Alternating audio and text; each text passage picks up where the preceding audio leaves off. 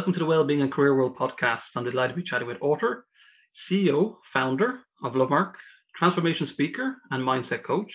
She has over 20 years of experience participating in and providing various programs that guide us on how to be aware of past circumstances influencing our current choices, along with how to manage current adversaries. The tools she provides through her programs helps others to know how to shift self-defeating, undervaluing, and limiting beliefs to build a healthier mindset and constructive habits to take control of our life and purposely create a happier lifestyle. Today, we'll be chatting about overcoming self-doubt and a lot more. A very warm welcome to the podcast, Halima Yates. Hi, David. Thank you for having me. My pleasure. Let's get this started. I know before we recorded, we went through a few bits of bobs, but as I mentioned before, I like to get to know the guests as we record the podcast. So where are you right now on planet Earth? I am in Denver, Colorado. Oh, nice. And how is the weather? It is absolutely beautiful right now. It's nice and sunny outside, and the weather's been pretty warm. Give us a temperature in Fahrenheit. Go for it. Well, it's actually been in the 90s lately, so it's been a little hot, but I love the spring and summer. So, so how long have you? Well, we're going to get to this conversation anyway. Have you always been in Denver, Colorado? No, I actually was born in Wichita, Kansas. So oh, wow. Colorado is. It's still home to me, though, because we moved out here when I was about 4 or 5.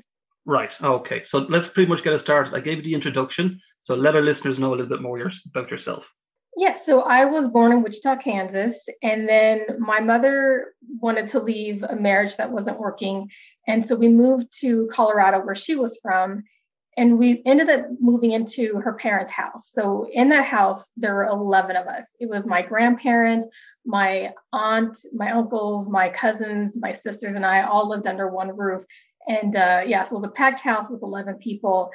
But I was the youngest one that was there. So this is when my loneliness began, because my cousins and sisters, they were all hanging out with each other. And they would include me every now and then, but for the most part, I wasn't included.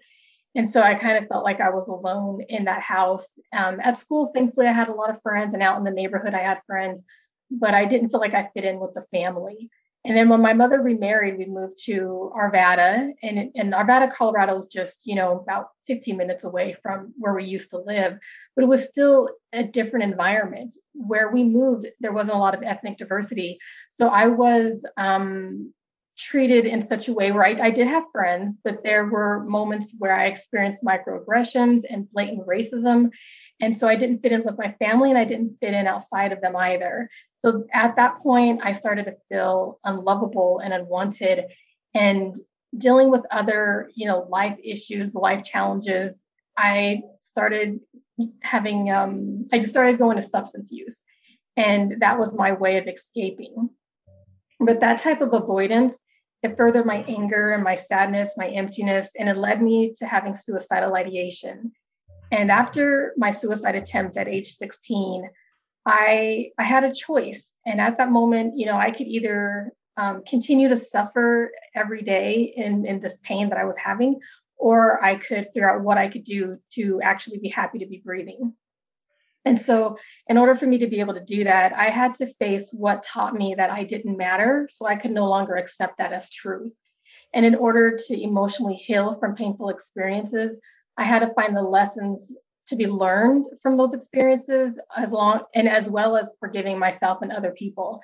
And forgiving yourself and others, that doesn't mean you're excusing the behavior or the event, but it's about releasing the weight of holding on to that pain and that guilt, if it's preventing you from moving forward.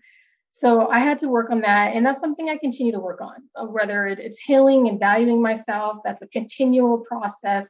It's not like once you realize something's wrong and then now you're fine. So it's something that I continue to work on. And because of my experiences, after graduating high school, off and on over the years, I participated in projects and programs that focused on building self-esteem, addressing social issues and other life challenges. So I would be in educational plays about domestic violence, or I would be sharing poetry addressing struggles with having positive self-identity, or leading workshops for diversity appreciation. So I would be involved in a lot of anything that was educational to help us transform our lives. And then it was about 4 years ago when I felt like anger and sadness and division in this country was growing. And at that moment, I decided to start my company, Lovemark, and it's spelled L-U-V-M-R-K. because I just wanted to dedicate my life like full time to guiding people to transform their lives that would make a positive impact in their life and their community. So with Lovemark, it's a coaching company where I guide people to value themselves and others. We're based in Denver, Colorado, where I live, but we work with clients nationally and internationally, providing self-empowerment workshops to foster social, emotional, and mental wellness, and diversity, equity, inclusion training to endorse humanizing perceptions of each other in order to cultivate and uphold environments that are inclusive, respectful, fair, and safe. So yeah, I needed to start the company to do what I could to make positive social changes and have people know their worth. And then lastly, doing my workshops, it helped me to finish a book that I started years ago. It's something I just recently self-published, and it's titled Dissolving the Anchor, Untethering Dysphoria and Self-Doubt to Create an Empowered Life. Can I ask you then, with the name Lovemark, does the MRK mean anything specific to you? No, I spelled it that way just to like be a play on words. You know, like when you're texting and how like we have like acronyms or we just don't spell everything all the way. So it was just something that I created that way. When I first started the company, it was like I was going to do T-shirts, and it was going to be a way of like showing how I wanted to have it be like a representation of how we can leave our mark in the world with love. And I was going to include, you know, and I did do this as well, where I would exhibit ways that we're there for each other, different ways that we're kind to one another and we're leaving our mark in the world with love. I was exhibiting that, but then I just realized I needed to make this company where it can make real effective changes. So that's when I decided that I wanted to have these workshops and be a transformation speaker. If you had to go back in time now and you're in that environment where there's 11 children, you're feeling a bit of loneliness, if you were to tell yourself now and go back in time, how would you tell yourself, your younger self, how to manage that situation of loneliness and to avoid the possibility of substance abuse? If I had to go back to my younger self back then, it would be what I do now with the work that I do.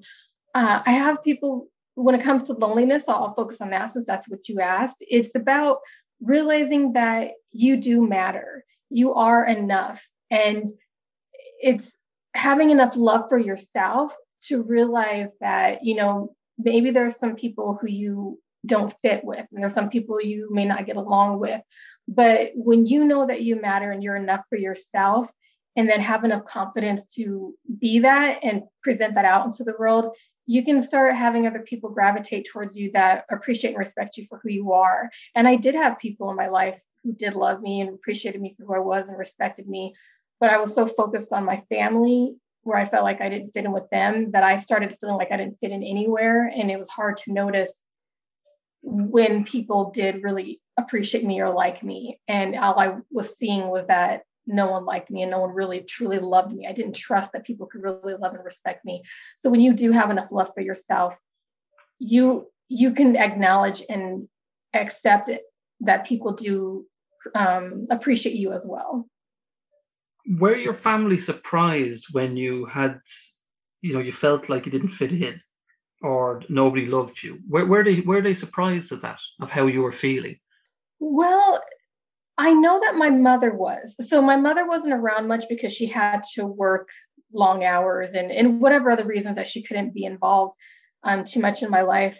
When she read the book, she felt horrible. Like she felt bad that she didn't realize that I was struggling. And so we talked about this and, you know, everything's okay. Like I definitely have no hard feelings towards her or anything like that, but anyone else in the family, they haven't approached me in a way where they didn't know that that's how I was feeling. I'm thinking they realized that they didn't include me, and that's why they haven't shared that they were surprised, but I don't want to assume. I just know that they haven't told me that they were surprised I felt that way. Right. Okay. So how did you feel about that then? Did you feel like that because of, you know, you didn't think that maybe they either loved you, or even to this day, I mean, has things improved, or are they still set the same? They have improved a little bit. So with certain people in my family, I have to just kind of love them from afar. There are ways that we can treat each other that can be toxic. And if you are treating me in such a way that where you're using words or you're excluding me or you're just whatever words and actions that you're using that I'm interpreting are showing me that you don't value me, I can't have that in my life. I need to respect myself. And so I need to make sure I'm not accepting those type of environments where people are not valuing me or they're disrespecting me. So there are some people in the family where I have just decided that I'm just going to not be around them.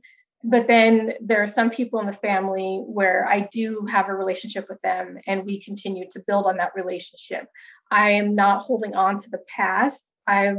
We're at a place where we are getting to know each other for who we are now and being able to embrace that current relationship. Previously, you mentioned there with regards to you're a transformation speaker. So for somebody like Stupid Dave, which is me, no, or Dumb Dave, as some people call me, what is a transformation speaker?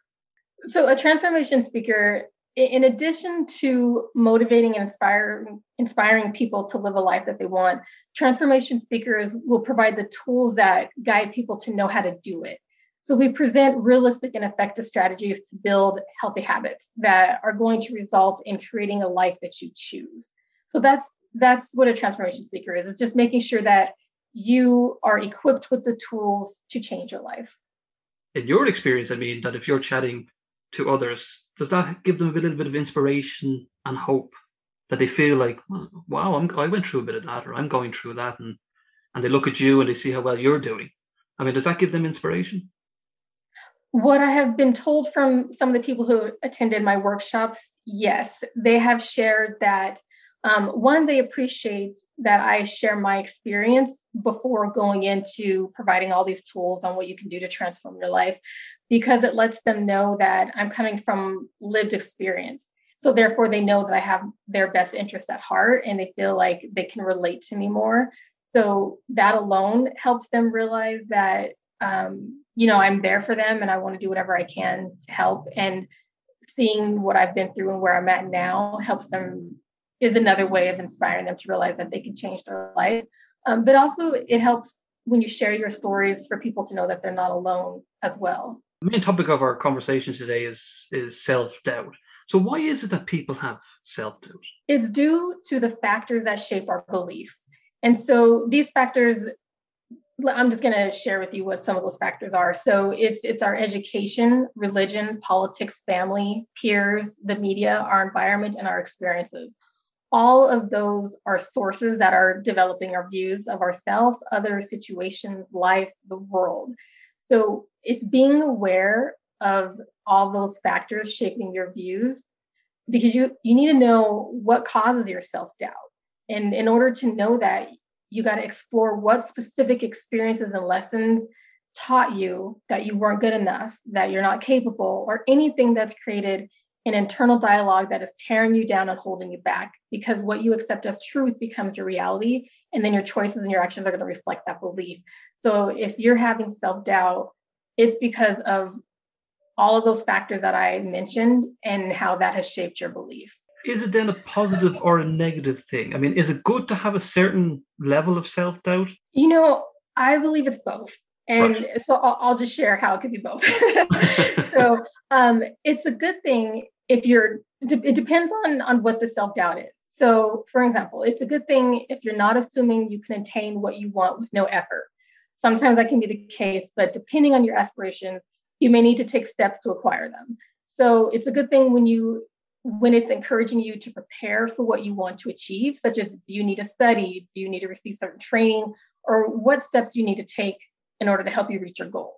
So it's a good thing when it has you not assume anything and it's going to help you to work towards what you want.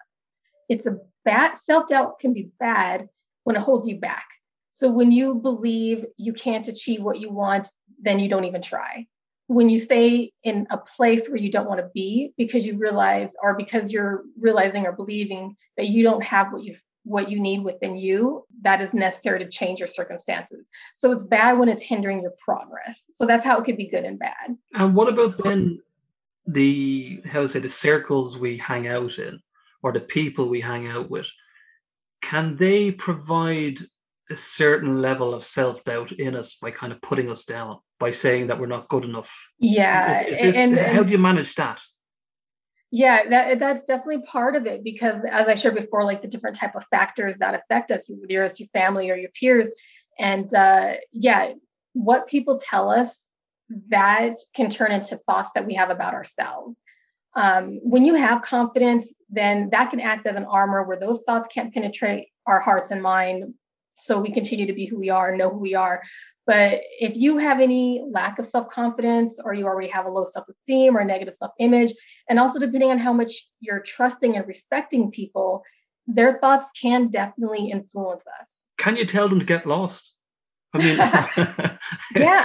yeah. I definitely believe that you should stick up for yourself. If anyone is treating you in such a way with their words and actions that is having you feel like you don't matter, or you're lesser than, and it's having you devalue yourself, you definitely do not have to accept their opinions of you. You don't have to accept that treatment. And if you need, like I had to do with some family members, I had to just keep them afar, so, and sometimes it's important to realize that it's not always obvious when you're being verbally abused. Sometimes people can be tearing you down in a way that it comes across as like a compliment, or they're looking out for you, and you might not even realize that it's affecting the way you see yourself. So there's several ways that people can be harming your self-esteem or your views of self too. Chat about like social media. We look at the likes of, social media platforms like Instagram, Facebook, and TikToks, and you see these, it could be athletes, could be movie stars, politicians, you name it, and they look very confident and they look very positive. But is there also a possibility that they're also experiencing self-doubt, but they're actually hiding it very well? I mean, can that cause, say, for example, I'm the individual who has the self-doubt, I'm looking at these superstars or these wonderful athletes, could that make you feel worse? Well, there's two things here. One, when we're on social media and we're seeing the best of what people are presenting to us, it can have you feel bad about yourself. We have to realize that people go through struggles as well, but they're only presenting to you the best parts. And so it's important to not compare ourselves to other people, because then that can make you feel bad. You can feel like everyone's doing better than you and you're struggling, and that can hurt. So it's about realizing that, one, they have struggles too, but realize who you are and where you're at in your life and the choices that you're making to help you get where you want to go. And you focus on that, focus on your own journey. So I just wanted to make sure I shared that. But with those, athletes and movie stars, all these people who, they're exhibiting confidence, they may actually have that confidence. They have worked hard to achieve what they have. And so they truly do have that confidence. But then there's another side where they may be experiencing having doubts, but they keep going. It's about not allowing your fears to stop you. So that's important too, is to realize that, you may be having self-doubt, and how can you use it in a way to help you, and in order to also limit having those self-doubts, but just not having it stop you? Yeah, that's a great answer. So why then does our mind wander into negativity, but it always finds it hard to embrace positivity? Why is it always, with self-doubt in particular, it's like, oh, we'll never do that. I'll never pass the exam. I'll never get the job. I'll never do this. I'll never do that. But then when we are positive, and we have good experiences, we have this habit of forgetting that we had those good, positive experiences, and we find ourselves always more into the negativity mindset. Yeah, I mean, that was something that I definitely experienced a lot. I was completely negative. I only saw the worst in everything, and can't was my motto. Like, I didn't think I could do anything. And I wasn't recognizing the good that was happening. I wasn't recognizing the things that I had achieved. So your mind is going to embrace what it's used to until you realize that you have the ability to change your mindset, embrace what is going to uplift you, help you grow, or move you forward in a beneficial direction. So it's about acknowledging the mindset that you have and shifting it so you can have a mindset that's going to be more healthy for you. because bad things do happen. That is true. But we have to also acknowledge the good that's happening and what we're capable of to create the kind of life that we want to have. That's going to have us have more joy in our life. So yeah, it's about acknowledging your mindset. Are expectations too high? Should we lower expectations to be happier? I don't know if I would say lower your expectations or if they're too high. I believe it's about being realistic. What are these expectations that you're having, and are they humanly possible? Because if you're, I think it's important to realize what you are capable of achieving and what you're capable of doing and having in your life. So it depends on the expectations. I don't know if I would necessarily say like you're raising them too high or you should lower them. It just depends on what they are, and just making sure that you're being confident and positive with who you are, and that you're able to achieve certain expectations that you do have, that it is capable, that you are capable of achieving things that you want in your life. Good advice or suggestion where, you know, it's good to research things before you kind of go and try to achieve them. And then by doing this, hopefully you reduce the possibility of self-doubt. An example I can give you is that, right, the two, you and I, Halima, we want to go to be an astronaut, but we may never have the qualifications for it. And because of that, we become disappointed. We get more self-doubt. It's a good idea to kind of research what goals and dreams we have first. Yeah, that's what I'm saying. Have realistic expectations, because depending on the requirements for being an astronaut, you very well could be an astronaut if you can fit into those requirements and do what needs to be done to achieve that. But if there are certain requirements that it is actually a deal breaker and there's no way that you can do all those steps or whatever the requirements are, then yeah, at that point, you do need to have an alternative dream or goal that you want to have. So like you can say, oh, I want to fly, but you can't flap your arms and start flying. Like you have to, you could be a pilot and then you can go through that training, you know, so it's about realizing what you really can do. So yeah, I definitely believe the research. Should we care then what other people think, or is it none of our business? You know, that's another one where it could go either way. So yeah, it depends. We're not always aware of how our words and actions are impacting our life and those around us. So sometimes if people are sharing what they're noticing, that can help us realize some things. So it could be good when others are like complimenting you, and that could help you realize that you're seeing yourself in a bad way, but wait, other people are seeing you in a good way. So, you know, how you can have that balance. So it can be good when it's encouraging growth and helping you to have a better view of yourself. But then if you're hearing negative opinions, there's two things about that. Like, you don't want to allow them to become more powerful than the best of who you are, if it's going to drive you to silence your voice and hinder you from moving forward in life. So you don't want to have those negative things people say affect you to the point where you lose yourself. But then sometimes hearing those negative opinions, it could be something that you can learn from yourself, because what if you're doing things in a way that's impacting other people and you're hurting them? And if someone's going to share with you, hey, I'm noticing you're doing this, it may not feel good to hear that they're telling you this, but maybe it can help you to realize something that you're doing that you didn't notice before. So sometimes it's good to hear what people have to say, but I feel like always use it in a way to help you grow. Otherwise, yeah, no matter what, like at the end of the day, you have to have a healthy internal dialogue. You have to have thoughts within you that are healthy, leading you to make the best choices for you and to be your best self and to be happy. So at the end of the day, you still need to make sure that your internal dialogue is healthy. Why is it then that words are so important these days? Or have words always been important? Because this might sound a bit outdated, but I mean, what's the old rhyme, you know, sticks and stones may break my bones, but names will never hurt me. So why is it now specifically that words are so important these days? You know, it's so interesting you bring up sticks and stones. I actually have that in my book. Yeah, words do affect us. Words are powerful. But the thing is, okay, actions are important because they typically show who you are. the thing is, the words have meaning. They have meaning, and the potency and their impact determines on how much power you give them. So both words and actions are powerful. Really, when it comes to the words that we're telling ourselves, it's important to be aware of what words you're telling yourself, because those are your thoughts, and your thoughts are driving your actions. And where are you steering yourself? So be aware of, are these thoughts steering you in a direction of where you want to go? Or are you putting yourself down this spiral where you're losing yourself and you're going to a place where you don't want to be?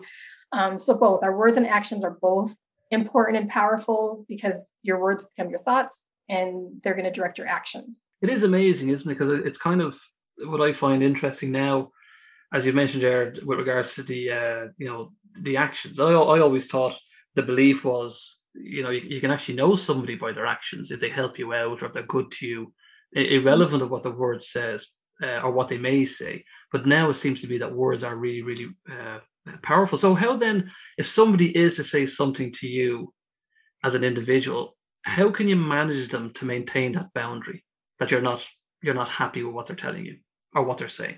Yeah, I actually will talk to people about it. If someone tells me something, I'm going to explore that before I assume and just jump, into an argument. Yeah. So if someone says something to me, I'm going to ask them, what did you mean when you said that? Like, I've done that plenty of times where I've had to ask people, well, can you share with me what you mean when you said what you just said, to make sure I understand if it was an insult or did they just say what they said unintentionally or whatever. But yeah, your words are still what you say. It still came from somewhere. So sometimes people are insulting you. Sometimes they aren't even aware they're insulting you. But when you draw attention to it, to be like, wait, what did you mean when you said that? It allows them to think, oh, this is what I meant, or, oh, I didn't even know that, me saying that offended you or whatever. So yeah, I address it. I depending on who you are and what relationship we have, I'm going to address it with you. If you're someone who I don't really know and I'm, living my life, I'm doing my thing. And if I feel like you're trying to be rude, I'm just going to brush it off. I can't allow people, I used to allow people to affect me every single day. And I just let it beat me down every day. And I don't want to live like that anymore. I don't want to give people that much power anymore. So, thank you if your actions are kind and wonderful and your words are kind and wonderful. And when they're not, I'm going to either learn from it or I'm going to let it go. Great advice, especially from an experienced person like yourself. So what about then, if somebody now or a listener is feeling quite low, especially with the pandemic at the moment and COVID, and they probably lost their job and they're looking for a bit of inspiration. I mean, what can you tell them, or is there any strategy to motivate them, especially during this time? Yeah, when you want to achieve anything in life, it's about, research it. I love that you brought that up because it is important. Research it, see if it's attainable. But yeah, I believe that if you want to achieve something, you got to just go for it. See what you need to do to get there. And there's this quote that I saw once and it stuck with me, and I share it with everybody all the time. So if it's important to you, you'll find a way. If it's not, you'll find an excuse. Wow. So okay. Yeah. Yeah. So that's why I'm like, if you want to do something, do the research, see what you need to do to get there. And if it's humanly, realistically possible to achieve it, you got to continue moving forward, find ways to get there, find solutions to the barriers. Is your mind being a barrier, or are there real obstacles in your way? So it's about finding solutions, knowing your worth, and doing what you can to get where you want to go. I mean, my dream was to be a male supermodel, but it's never going to happen. So I moved on as quick as possible. That's why I do podcasts now. I have a face for radio, but no offense. That was only a joke in case anybody gets upset. Yes, my modeling days are true and over. Anyway, so you are the author of Dissolving the Anchor and Tethering this, I'll have to pronounce this correctly, right? Dysphoria and Self-Doubt to Create an Empowered Life. So firstly, what is dysphoria? As you know by my pronunciation, I can't even pronounce it. So what is that? Yeah, it's just being in this horrible place. It's like the opposite of euphoria. So euphoria is like you're just in this blissful place, you're feeling great, and dysphoria is just the worst. So right. That's what dysphoria means to me. Like you're just in this place where it's an unhappy place to be. Right. So what then can the readers expect from your book? So Dissolving the Anchor, it's a part memoir and part self-help guide. It consists of narratives, poetry, and beautiful illustrations that I commissioned from artists worldwide. It's going to give you a real and raw look into the experiences that caused my negative self-image, my low self-esteem that led me to substance use and suicidal ideation. But then I'm also detailing how I came out of that struggle and got to a place where I was able to change my mindset to finally value myself and stop the self-sabotaging behavior and live a life that I choose throughout my adulthood. And so I wrote it because I wanted to make sure that I can share my experiences and offer advice that could guide people to know their worth, emotionally heal, realize their capacity to manage and overcome adversities, and know their ability to create the life that they want to live. And I just want to share, I'm not writing or providing any type of advice from a clinical perspective. I'm not a therapist or psychologist. I'm coming from lived experience, and I just want to use my lived experience to offer any guidance to help people have a good life. Brilliant advice. So let's do the plug. Where can you buy the book? You can buy it anywhere you typically like to buy books. Amazon, Barnes & Noble. But if you want, you can go to my website. You can go to hiyates.com. And I have retailers listed on there, and you can select which retailer you want to order the book from. So yeah, just go to hiyates.com. As I always do, I get quite nosy. I'm actually on your website now as we're talking. And it's pretty cool. Well, what services then? So if a listener was to get in touch with you, how do they get in touch with you? Is it via social media or your website in terms of finding out what services you provide? And I know you mentioned before with regards to global, anybody around the world can get in touch. Yeah, you can email me on my website. I also have the links to the social media pages that I'm on. But yeah, you can, if you want attend any of my workshops, you can also email me letting me know that, and I can share information. My company, Lovemark, I have a website for that shows what the workshops are and what they entail. And you can also request to, attend those workshops or, have a group that wants to, participate in those workshops. So, but yeah, you can go to hiyates.com to keep it easy and just send me an email, and I will get back to you with whatever question you have and what you want to know. But yeah, you can buy the book there. You can subscribe to my website to know what events are coming up, be apprised of whatever news and updates are happening. Just any information you want to have, just contact me at hiyates.com. And are you on Instagram as well, and Twitter, and doing all the other wonderful platforms? Yeah, I'm on Instagram more, and I push what I post on Instagram to Facebook and Twitter. So you can see either way. So if you want to follow me on Instagram, Facebook, or LinkedIn or Twitter, or other social channels. I do also have my own personal page, but H.I. Yates is my author information. Can I ask before we go, how did you feel when you finished your book? Because we talked about self-doubt today. Did you feel, was there self-doubt before you did the book? And then was there a sense of achievement and pride when you finished it? Oh, yes. So when I started writing the book, it was years ago. It was when I was, working on collaborating with other people, working on, different programs and projects. And I started working on the book then, but it was mainly a poetry book. And I kept going back to it, back and forth throughout the years, and just really didn't do anything with it. I was trying to figure out what I want to do with it. How do I want to change it? And it just wasn't what I wanted it to be. But when I started Lovemark and I started leading these workshops and seeing the impact it was having, and how it was just the feedback I was receiving from people, it had me realize what I can do with this book, how I could write it and how I could create it to make sure it's more effective for the reader.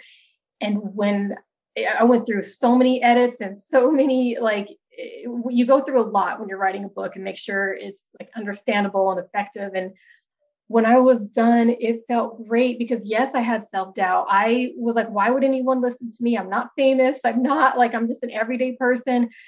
But you know what? I have had experience where I feel like from what people have told me, it's helped them out. And so that kept me going. And yeah, I'm just an everyday person who's just sharing that my success is, that I'm here today. And if I have a choice, I'm going to choose to see tomorrow. And my success is being able to manage and overcome adversity and know my worth and being able to create the life that I want.